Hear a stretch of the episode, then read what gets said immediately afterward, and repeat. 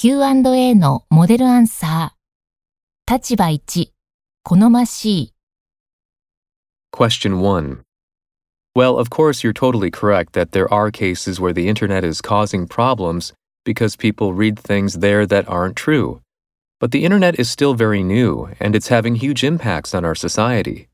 It will take time to iron out the problems, but I'm confident that if we educate the younger generation with media literacy classes, they won't fall for all of the fake news and misleading information. Right now, some groups have figured out how to exploit the internet to spread false information and hate speech. But I think that in a few years, society will come up with ways to prevent the internet from being used this way.